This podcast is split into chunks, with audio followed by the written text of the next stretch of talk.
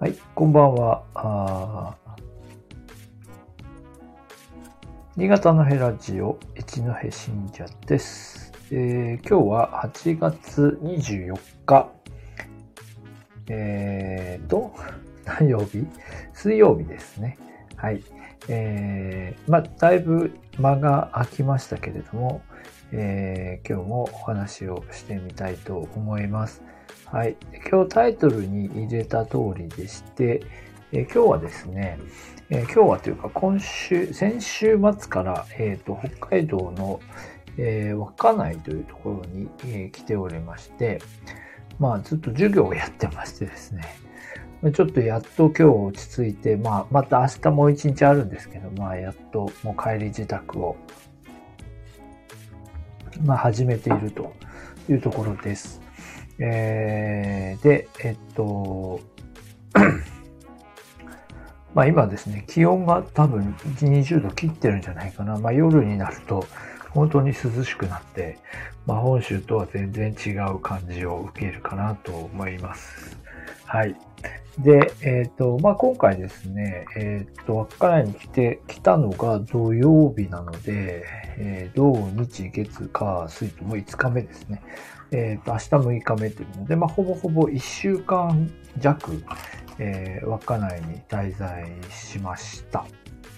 えっ、と、まあ、私のこと、プロフィールをご存知の方は、えーよく知ってらっしゃると思いますが、稚内というところは私2006年まで、えー住んでおりまして、もうだいぶ間が空きましたが、えーまあ、30代前半ですね、のほもうほとんどの時間をまあ、ここで、えー過ごしておりました。まあ、ですので、非常にこう、思い入れもありつつ、えーまあ、しかし、そこからまた15年の、15年、16年の時間が経って、まあ、その変化もこう感じるというところですね。で、えーまあ、この町はまあ、日本最北というふうに書きましたが、まあ、あのーまあ、実質ですね。実質というか日本人があの自由にたどり着ける一番最北の町ということになります。えっ、と、厳密に言えば、えっ、と、なんだっけ、えっ、と、北方四島がね、え入ってきますので、北方四島が、え最北、エトロフが最北ということになりますけども、まあ現状エトロフにたどり着くことは、まあ難しいということですので、まあ、ここが最北ということになります。で、今回はですね、まあ、ちょうど8月の3週目、4週目ですか。まあ、8月の後半のところで、えー来てみたんですが、えー天候にも非常に恵まれまして、まあ、毎日、まあ、ほとんど雨が降らなくてですね、非常にいい天気が、に恵まれました。で、えー何曜日だっけな？日曜日だっけ？日曜日に、日曜日にあの、稚内公園っていうですね、まあ、樺太を望むところに行ってみたら、ズバッとこう、樺太ですね。まあ、サハリン樺太ですね。えーが見えましたし、今日また学生を連れて、えー稚内公園に立ち会ったところ、また、あの、バッチリ樺太が見えてということで、非常にこう、まあ、タイミングも良く、また今日夕方、えっ、と、ノシャップ岬というところに行った時には、えーまあ、日本海に沈む夕日も綺麗に見えて、えーそこに色づく、うー利尻山も見えてということで、稚内の、まあ、夏のこう、えっ、と、まあ、一番いいシーズンの景色を大体見ることができました。はい。で、何を今更というですね、僕は15年前、16年前に住んでたじゃないかということなんですけれども、住んでる時はね、あんまりそういうの見れないですよね。まあなんかそのタイミングをこう測って何か行動するというのが、まあ、案外と難しくて、えーできません。で、なので、なんだろう。うーん結局、なんだろう、その、タイミングをこう、狙って行動するみたいなことをしてませんので、実はあんまり住んでる時見たことがなかったりすると。まあ、全く見たことはなかないわけではないんだけど、様々なこう、日頃の生活の中でたまたま朝カラフトが見えましたとかね。たまたま、あリジリュが綺麗に見えましたとか、たまたま夕日に出会いましたとかっていうことはあるけれど、まあ、日々それをね、狙って生活しているわけではないので、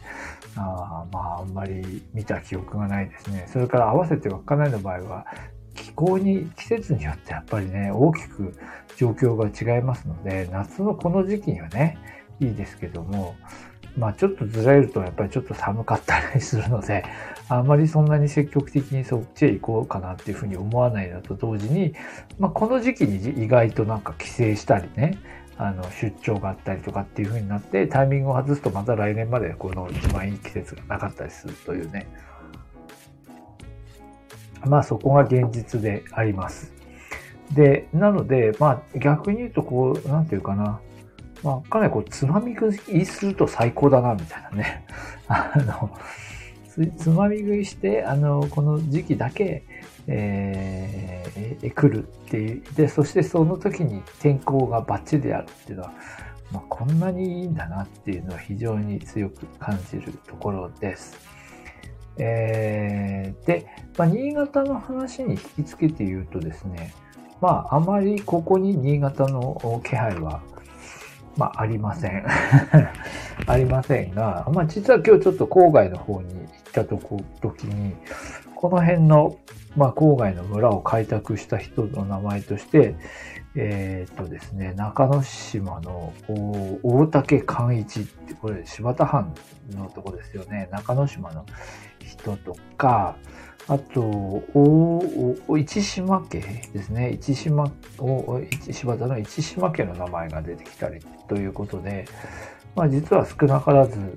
え、ー、と、市島一族、あるいは柴田、新潟の人たちと、この辺の、まあ、地区の人たちとも、こう、関係が深いんだなっていうことも、あの、たまたま知りました。あとは、今日カラフト記念館に行っていろいろこう、カラフト連盟の名簿なんかを見たら、まあ、3ページぐらいですかね、昭和の終わりぐらいの時に作られた名簿で、カラフト引き上げ者でカラフト連盟に入ってる人が3ページぐらいは載ってましたので、まあ、それぐらいの方はカラフトから引き上げていらっしゃったんだなっていうことが分かりました。で、あの、まあ、稚内のあたりでは、まあ、石、あの、石を投げれば、